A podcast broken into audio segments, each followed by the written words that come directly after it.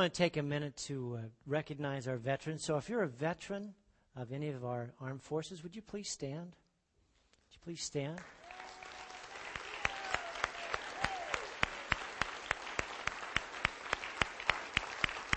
Thank you, men. Thank you. Thank you. I pray for you guys. Father, thank you so much for these men who have set aside years of their life so that we might have freedom and years of our lives. We ask that you might bless them specially today, that you would uniquely bring about something this day to remind them of how much you appreciate them giving us the opportunity to freely respond to who you are and what you've done in our lives. Remind them how much we appreciate their efforts, and their intentions, and their time. We thank you for these things, and we ask your blessing on them now. In Jesus' name, amen, amen.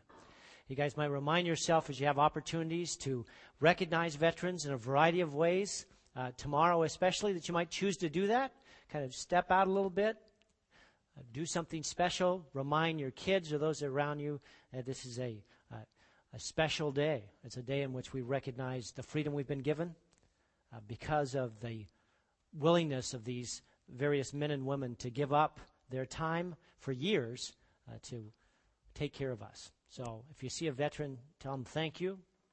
Make sure you recognize them in some way. This is kind of the time to do that, all right? Hey, other than that, we're going to be studying today our issues of financial peace. How do we gain a better grasp upon finances in our lives, and how do we deal with it? We've been talking about this now for 3 weeks, and this is the last week. You give me a sigh of relief there. Ah, man, Pastor, it was really getting to me. In fact, it's been getting to me too, so I'm going to sit down while I talk on this one. So, you know, we get it. Okay, Lord, bring this one up. Oh, just about right there. Good, good, good, good. Yeah, so when we talk about finances, people tend to get a little bit uncomfortable. How many of you tend to get uncomfortable when we talk about finances? A few of you. Some of you say, no, I don't mind it at all. I'm really good about that. Then you are either unusual or you're a liar. I don't know which one it is. But, see, because finances are just one of those tickly subjects that we have to continually bring up again and again and again to look at and say, how am I really doing? Am I allowing money to use me, or am I using money? You see, God has set up his intention for us so that we can use our finances, not allow our finances to be using us.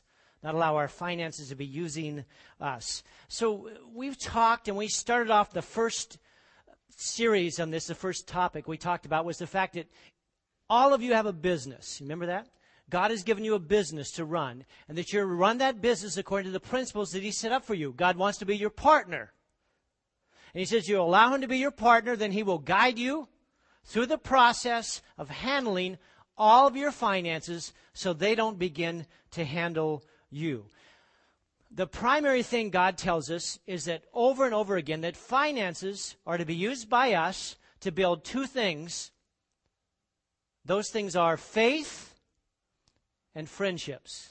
Faith and friendships. And he talks about that. Jesus speaks about it so much because it's so very, very important that we use our finances to build faith and to build friendships. And that was the first particular section that we dealt with. Then we walked away from that and began to talk about the biblical principle of the tithe and how setting aside 10%, God has directed us to. He says, I've given you everything, and I want you to set aside 10% and give it back to me.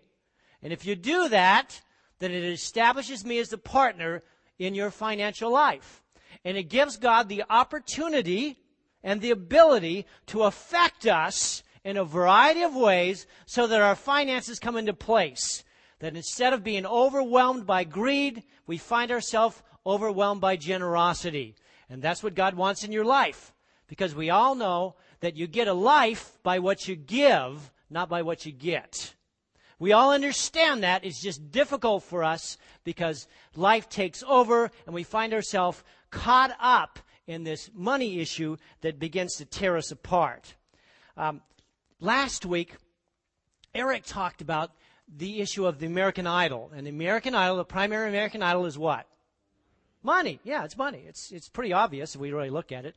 Money has become our idol, and we caress it, we hold on to it, we love it, we bow before it, we do all these variety of things, not even recognizing what it is that's happening to us, because we become a slave to our money. God reminds us you can only serve Him or money. You can't serve both. So therefore, we choose to serve Him, and we honor Him, and we see that in specific ways in how we respond to Him in relationship to the business that He's given to us. Now today, I entitled this one, You Get What You Give, or You Get to Give, would be the other way I could put on this whole thing. You get to give. God gives things for you in order to give it to others, to give it in other ways, so that God can give back to you. And we understand this principle. We find it regularly in our life, but it's difficult to get a real good handle on.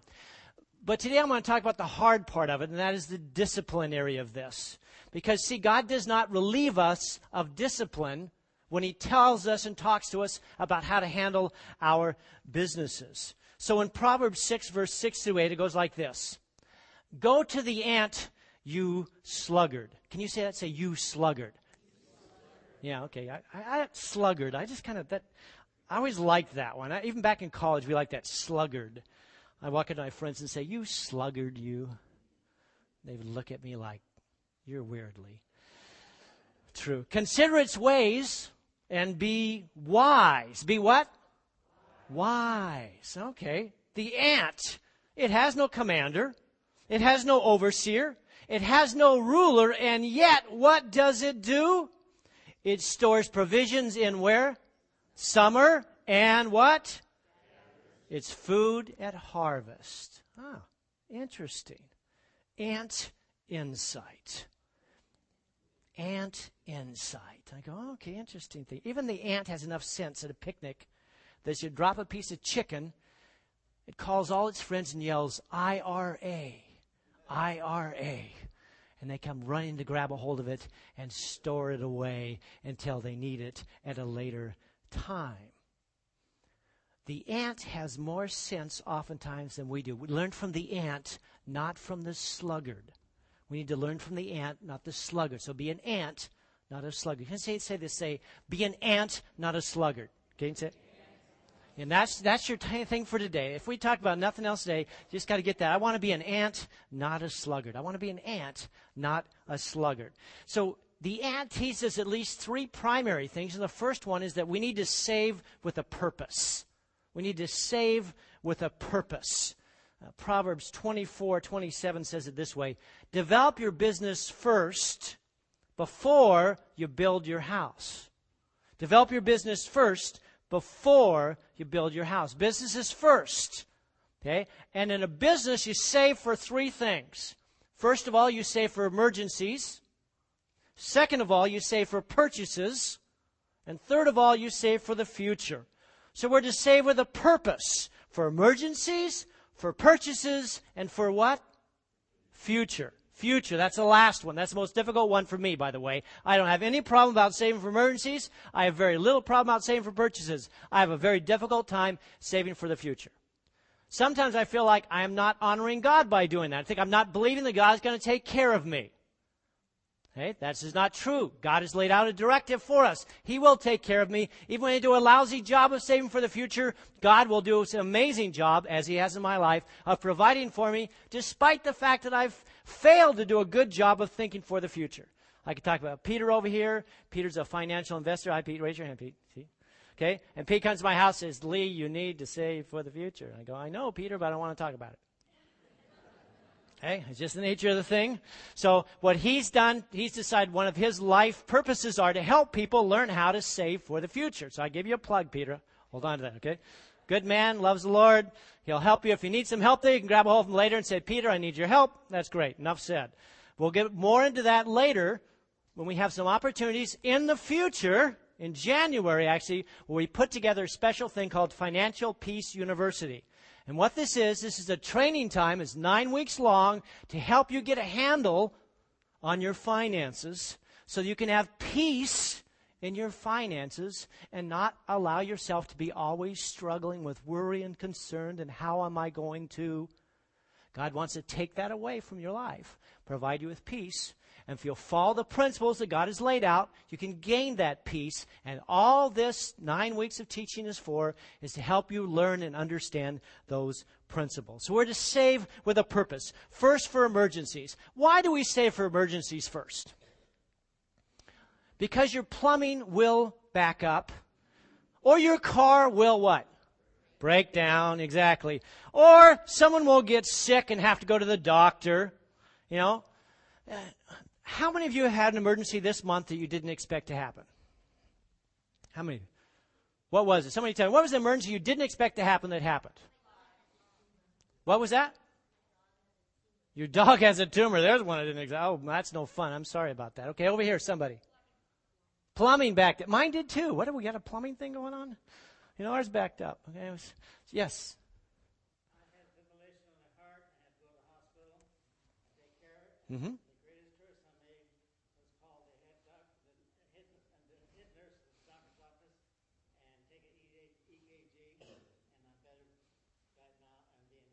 Good, good. So emergency there. Took care of that. I have no, he's took care of that back here. Okay, there you go. Oh, boy, oh, boy, oh, boy. He says not one but three nails we got on that side. Hey, in that same vein, I went in and got a tire. I had to get a tire put on, and they put the wrong tire on. I came back and caught it. I said, you put the wrong tire on. So the guy goes back in the back, finds the tire that he was supposed to. Oh, we're sorry about that. I said, that's okay. He said, oh, we'll just do that right now. So he does the whole thing, but this is what's interesting.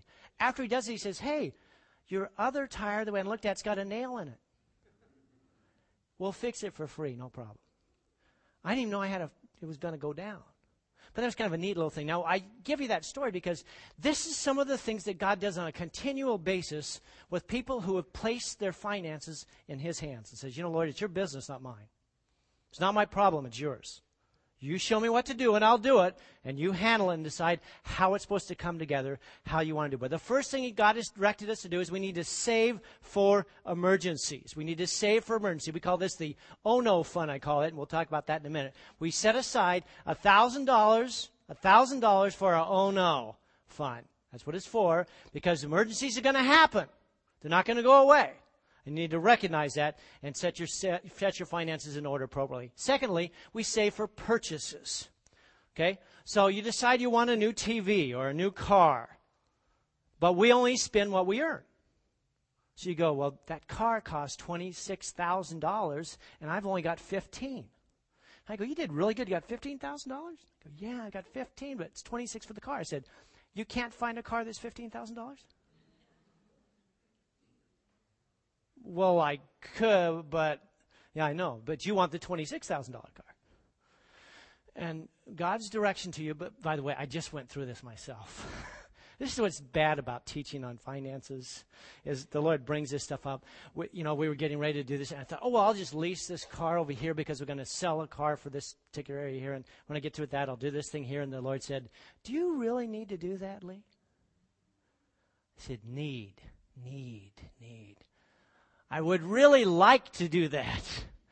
And the Lord spoke very clearly to me and said, Lee, suck it up. Come on. You do not need a new car. Bob will give you his car. That just came to me just now. Bob will say, yeah, and you get the lease with it or whatever it is. I don't know, whatever it comes along that in, okay? First we save for emergency. Then we save for purchases. We set aside money for purchases. When we have that amount, then we buy it. Okay? You buy what God provides for you, and you don't try to buy more. Christmas is coming. Aren't you excited? Some of you are going, no. I got all these presents and we're going to go into debt. No, you're not. No, you say, I'm not going to go into debt. This, you know what we found out in Christmas? We used to buy lots of toys for our kids. We get our kids, we get all these great toys, and the kids are tearing everything open, you know, and it's like, oh, there's toys everywhere, and the toys are off to the side, and they're playing in the boxes. And over again, we found that kind of thing happening. And we began to discover that the toys we were buying for them were really for us, to appease my sense of guilt. And so we began to say, you know something, no, we're going to buy them one toy that they can really like, and that's all we need to do. And I found something else out. I can afford one toy.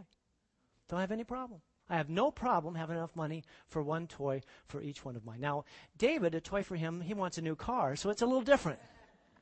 But you're getting the idea, okay? So we save for our purchases, okay? Why? Because we are ants, not what? Yeah, sluggards don't save for their purchases, okay? Sluggards don't save for emergencies. Sluggards don't save for anything. The third thing you need to save for is your future. We're going to save for the future, and that's retirement or college, you know, or perhaps a house, whatever it may be. The Scripture says this, the wise have wealth and luxury, but fools spend whatever they what? Get. Exactly. They spend whatever they get. The wise save, the fools do what? Spend. You want to be an ant or a sluggard? Ant. Very good. Fool or wise?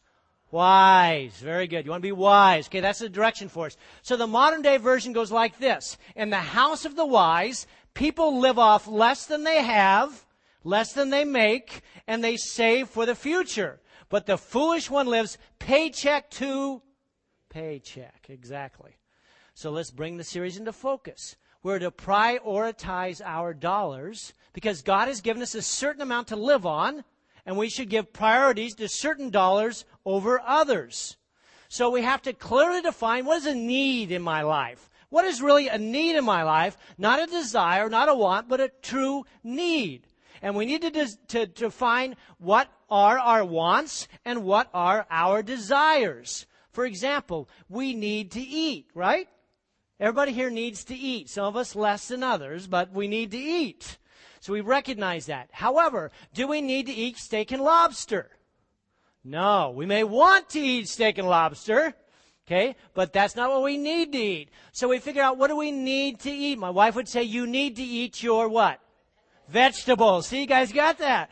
She said, you don't need so much meat. Eat your vegetables. I've been hearing that now for 60 years. My mom did it. Now my wife has picked up the refrain afterwards. Lee, eat your veggies. They're good for you. Then why don't they taste good? That's what I asked. Why don't they taste good? If God wanted me to eat vegetables, he would have what? Made them taste good. Okay, there we go. There's some lousy logic for you. You want to have it? There you go. Okay. We may desire to go to a restaurant, but we don't need to. We need a roof over our head, but you don't have to have a 4-bedroom house that's 3,000 square feet. What is your need? And that changes all the time. I want to go on vacation to, I can fill in the blank. My wife says we need to go to Ireland. Okay, my wife's last name is McNeil. Okay, she says we need to go to Ireland, home place, get to see it. I said, I'm happy with Hawaii. And so we go through the process. What do we need to do? What is appropriate? What does God want us to do? We choose to be ants, not sluggards, because the amount that I save up determines where I get to go. And so I may have a staycation. Yeah, exactly. You know what that, why? Because I haven't saved up enough. And if I'm a good enough ant and I save that up, then I can go. I had a professor back in college, Dallas, Missouri, and he used to talk about the fact why he drove this old car. He drove this old car. And we said, why do you drive this old car? And he said, I really like vacations. I said, what are you talking about? He said, I love to go places. So in the summer, I go to a variety of places. But what I discovered was I could not have a new car and go to all these places. He said, so I decided I could drive an old clunkard and go to all these places. He was an ant, not a sluggard. I had another professor who was previously a colonel, and he had a large retirement that he was living on, but he gave 90% of his income and lived on 10%. He lived in a trailer. I said, how can you live in a trailer? He said, I decided a long time ago that a trailer was fine for me, and I'd rather give my money because I think it's more important that I give than it is that I have.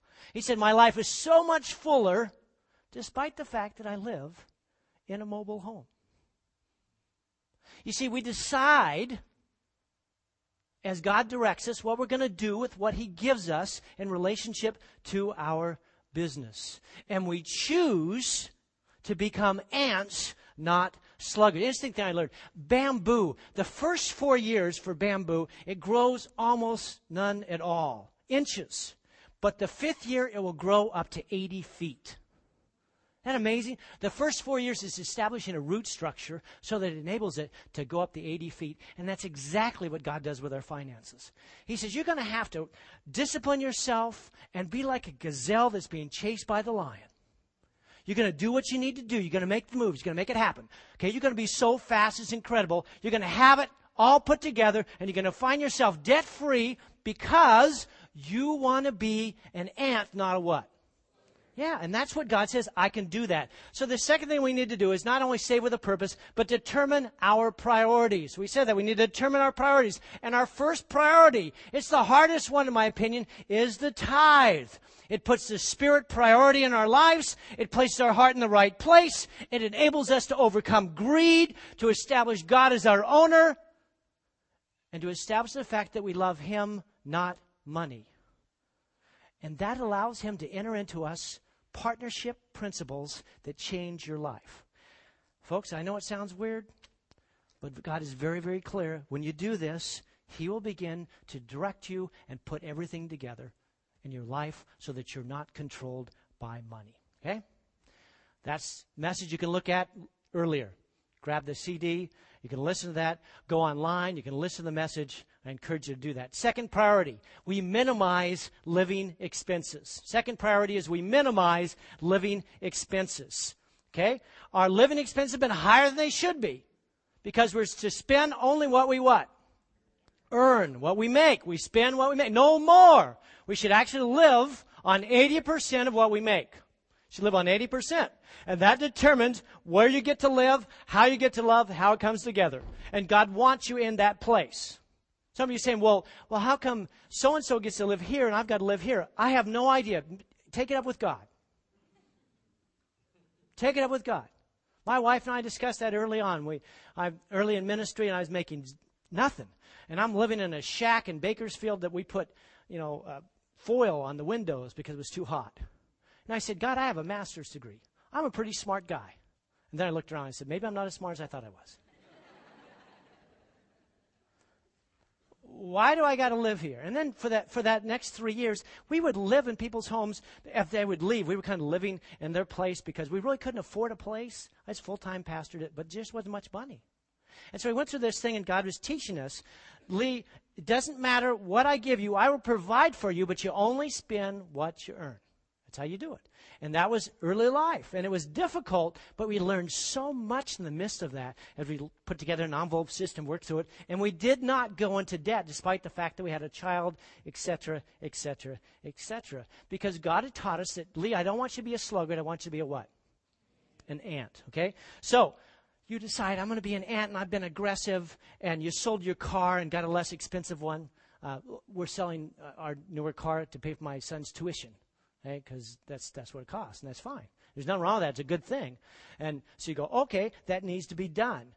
College expenses. Maybe you stop drinking tall, non-fat, caramel macchiatos. And instead you drank what? A cup of coffee. It's still pretty cheap. Coffee's pretty cheap. It's the other stuff that I go, are you kidding me? When I got the bill. You got to be kidding me, huh? Okay, and you started to pray before you paid. You prayed and you said, Lord, should I do this? And you got that gentle nudging. No! Oh. Wow. That was like, wow. What? Okay, did I get that? And you prayed and God said, don't buy that. And you were able to set aside $300 in your living expenses and you put it towards your third priority, which is the oh no fund. The oh no fund is your third priority. $1,000 you're going to work your buns off to set aside for emergencies so that when that plumbing goes up or when that car breaks down or whatever it is, you have the fund necessary to take care of that emergency need. And if you don't set that aside, you won't, and it will come up. It always comes up. So you prepare for that whole thing because you're an ant. You're not a what? You're not a sluggard, exactly. So, priority number one, we set aside the tithe. Priority number two, we minimize our living expenses. We start setting aside. Priority three is we begin to pay off all of our debts. We pay off all debt except for our house debt. That's the only debt you want to have in our present society is a house debt. So a house debt is acceptable debt. Any other debt is really not acceptable. You don't want to do it. You don't want to do it. Some of you, how many of you have debt other than that right now? Come on, raise your hand. Speak this good. Some of you, that's amazing. And others of you go, oh, I'm normal. Yes, you are, because by far most people are in extreme debt, a variety of debt, and they need to get rid of that debt. And that's your third priority. Get rid of that debt. Begin to start the process which you get out of debt. Some of you are saying that'll never happen. I'm going to ask the Nelsons to come up right now. Where's that mic at? Ken? Ken, do you got that mic? Got it? There it is. Good man. Because we're recording you. And that mic records you, and the other one didn't. You didn't tell us about that. That's all right, John. So this is John and Liz Nelson. Give them a hand. Give them a hand. Yay!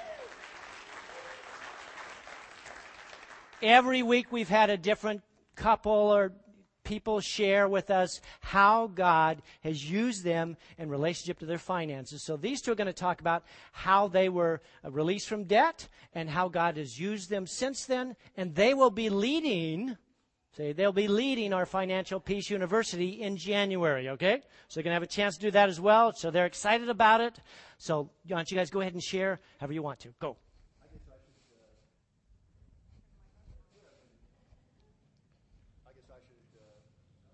It'll be there. Electrons need to flow. Oh, yes. I guess I'll start first since I had a few years head start in front of Liz learning how to acquire debt. Right out of college, I started a business, part of which was supplying expensive gear for film and television production. And I learned about credit cards, about business loans, vehicle loans, 3, 4, 5-year finance agreements on equipment. And by the time that I met Liz, I had started a snowball treadmill that wasn't slowing down. And growing up, I was never taught about money at all. And so when I was in college, I got my free T-shirt by opening a credit card. And then right out of college, I bought a new car, brand new car. And moved into my first apartment, and after I made my car payment and paid my rent and, of course, kept the lights on, I had $25 to live on, to eat. Luckily, I worked in a hotel. That worked out great. So that's when I found that using credit cards could supplement my income. The American way. Because, you know, you have to have clothes and do fun things and go on vacation. And in fact, we even paid for a good deal of our wedding on credit cards. You're seeing a pattern here, I think. When we got married, and even before we got married, we didn't talk about money. John owned his own business, so I thought he had some.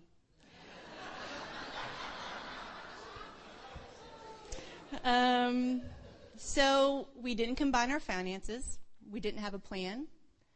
We each had our own checking account. We each had our own credit cards, and we paid the bills. I don't know how, but we did.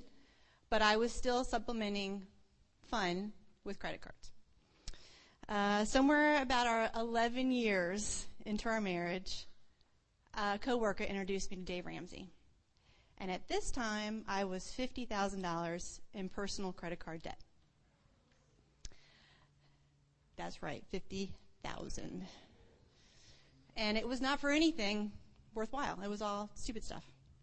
I started listening. I read the Total Money Makeover, and I started listening to Dave Ramsey online in my car on Sirius Radio every day. And I knew that I was tired of drowning in debt. And John did not know about the debt. And things at this point in our marriage, we're 11 years into it, were not good. In fact, we separated for a short period of time. And one of the conditions for us getting back together on my end was for us to go through Dave Ramsey's program. And also at that time, I shared with John what my personal debt was. and then he shared with me what his debt was. And you know, Liz never nagged about it, but coming home, I'd come home and she'd have to share about her 3 hours with her radio boyfriend, Dave Ramsey, and about who had called in and what they had done, etc. I had secretly tried to read the book, but I had a lot of numbers to the left of a comma, and I didn't think this workbook stuff of putting a little bit of money away was really going to help me out of my 20 years of debt. But the book kept getting left at different places in our house. On the coffee table, the dining room table, I'd come downstairs early for breakfast and it was on the kitchen counter. I'd get home and it was on my desk. You know, I'd go to bed and it was on my side of the bed. This Dave Ramsey guy was really getting in my way. So to say I was a little gung-ho would be an understatement. So I began searching for a Financial Peace University class in our area and couldn't find one. So I convinced John and our church that we needed to host one. And so John and I became not only students, because we really needed to be students, but we became facilitators. And we went through the course, and while it was challenging, we started to be encouraged and we started getting hope in our lives that someday we could be debt-free. The other next biggest part of it was we started communicating. We developed a budget together. We talked about it. We planned for it. It changed quite a bit. There were adjustments, but we agreed on it together, and we stuck to it. We never blew it up. We never fought over it. And 4 years later, we were debt-free. And we had an emergency fund.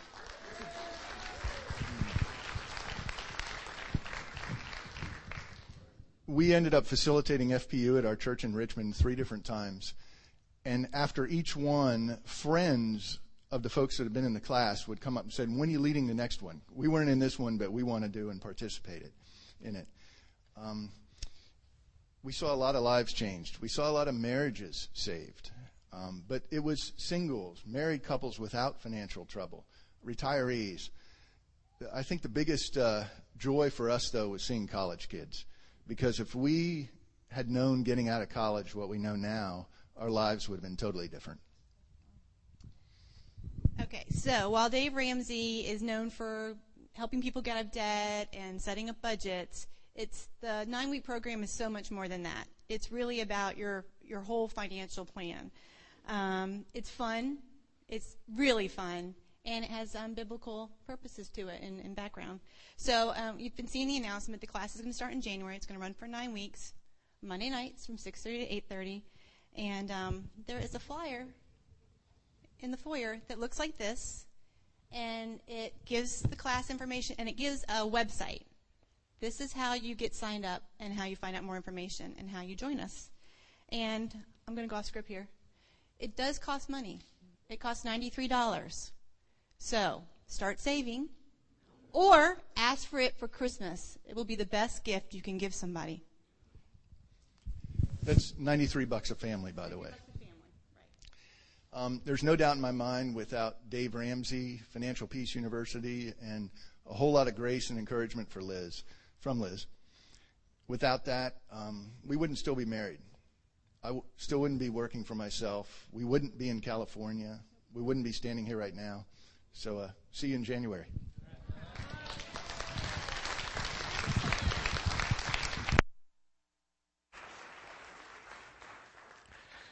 And so we hear a testimony from 2 aunts, all right?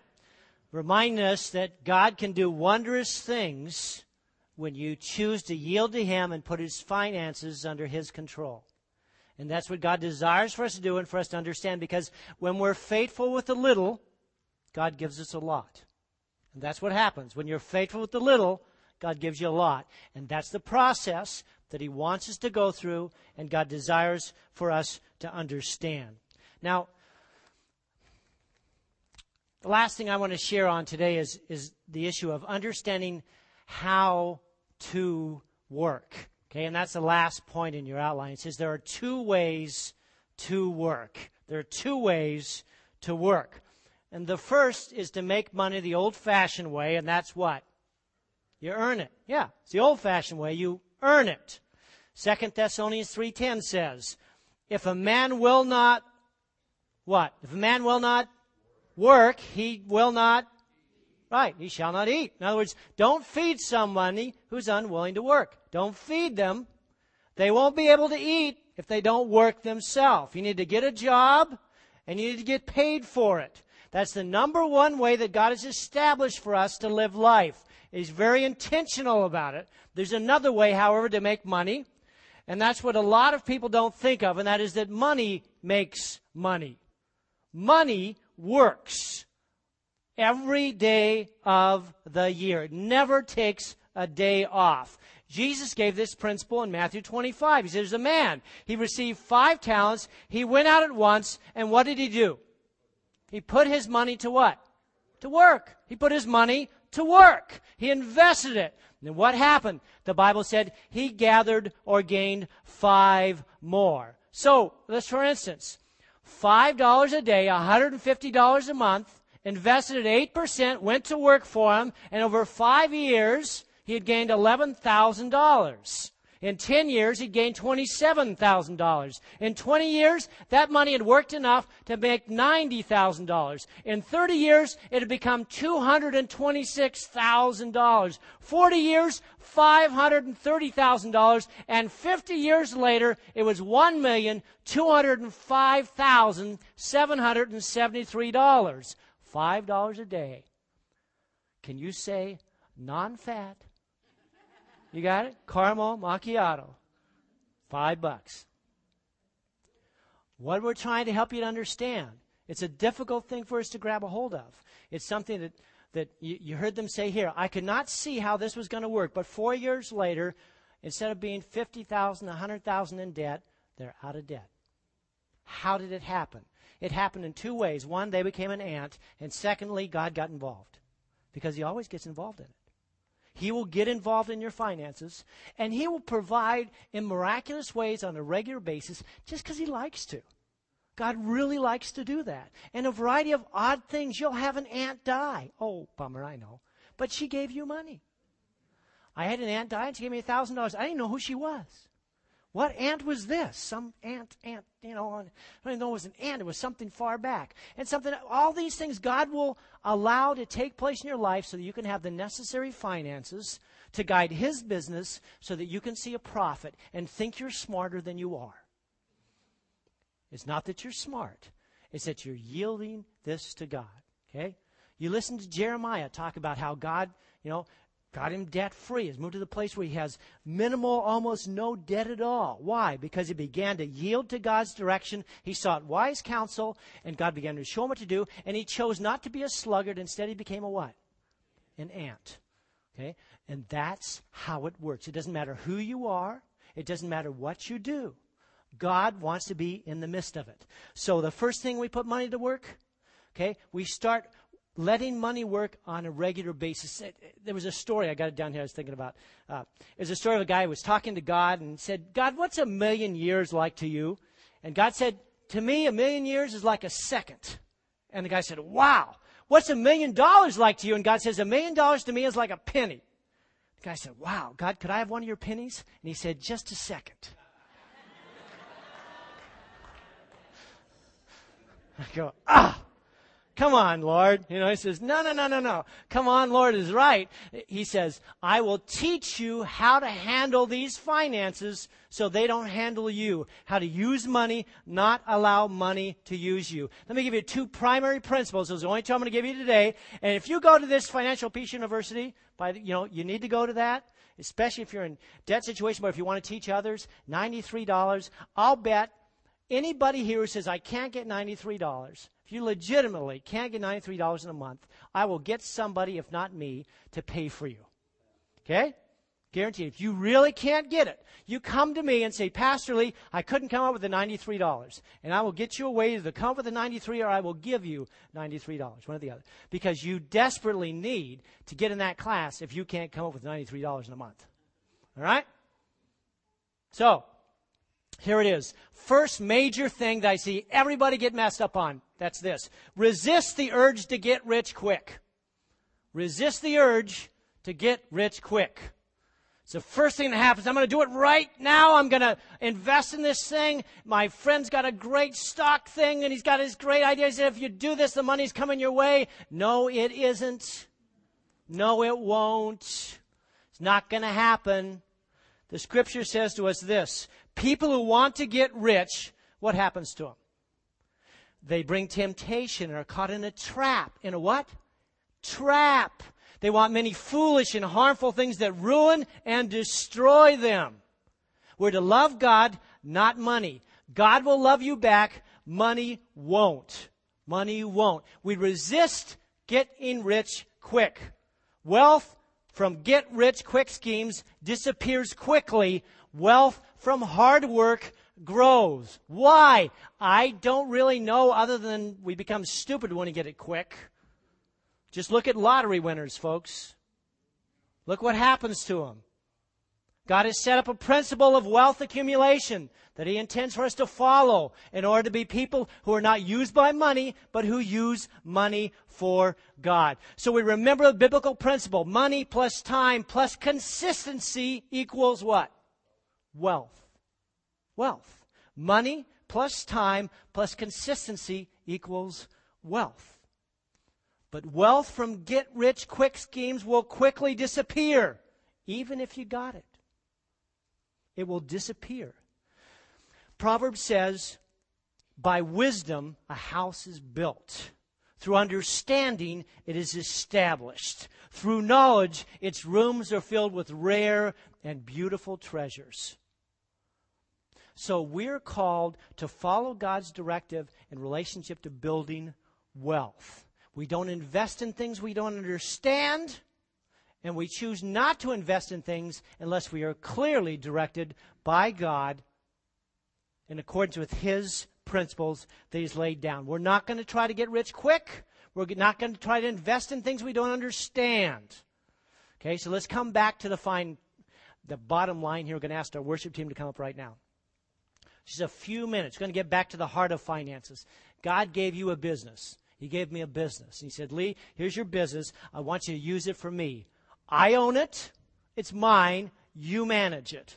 If you manage it correctly, I will provide for you your entire life. Not only that, I will provide for your family. And I will provide for your grandchildren. I will provide for you in every way possible as long as you choose to manage my business my way. Your choice. What are you going to do?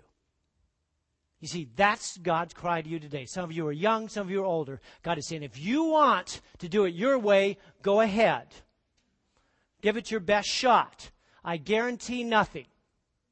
He's not mad at you if you choose to do that. He's not upset at you. He's simply saying, if you will follow my directives for finances, if you trust God, if you truly believe that He is God, He's provided everything, He's put together everything, He's created everything.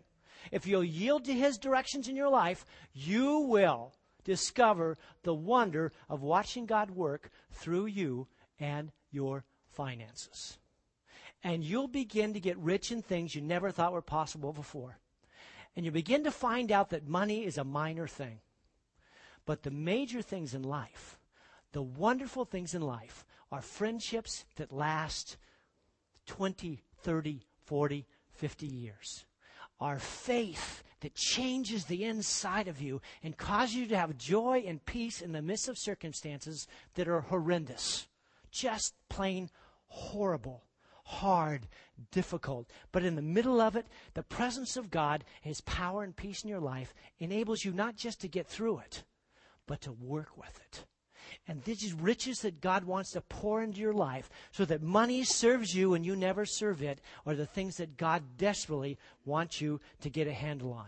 You see, you can't take it with you, but you can send it on ahead. And that's the principle God wants you to understand. You can't take it with you, but you can send it on ahead. And we begin to understand, as I look at my finances, that God doesn't look at what I give.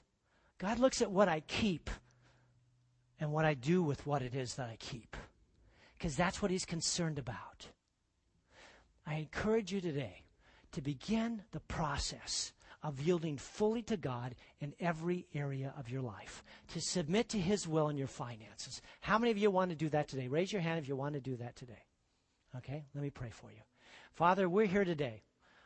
We've raised our hand. We've said, Lord, we feel so unable to deal with these finances. It's like a 500-pound offensive lineman in front of me, and I'm supposed to run past him. I can't do it.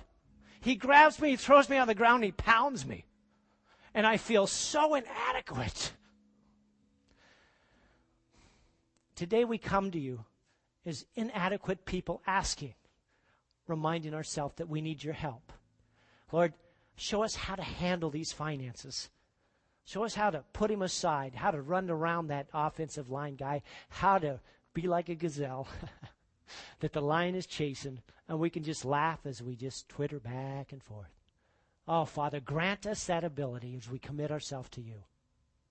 Use the finances you give us to accomplish your will in our lives. Let us be a funnel through which your blessings flow. Let us be rich in the things of life that matter, of faithfulness and friends and family. Lord, that's our desire. And we come to you and ask, pour out that on our lives today. Even as we sing this song to you, Lord, let it be a declaration of our desire to yield to you in all that we are and all that we do. Thank you, Lord, you listen to us, for we ask that in Jesus' name. Amen. You guys, you haven't got your outline out? Take it out right now as we sing this song. You may want to write down a prayer request. You may want to mark, I'm going to sign up for this. I'm going to get involved in this. Make a commitment to God. Don't make it to me. Make it to God. And some of you, you may need to come down as we finish off the service today, and we'll pray with you and encourage you. Some of our elders will be down here. We'll talk with you, and we'll further this process of watching God get heavily involved in all that you do. We're going to sing the song. After you got done with the song, I'm going to come up, and we're going to take our offering, okay?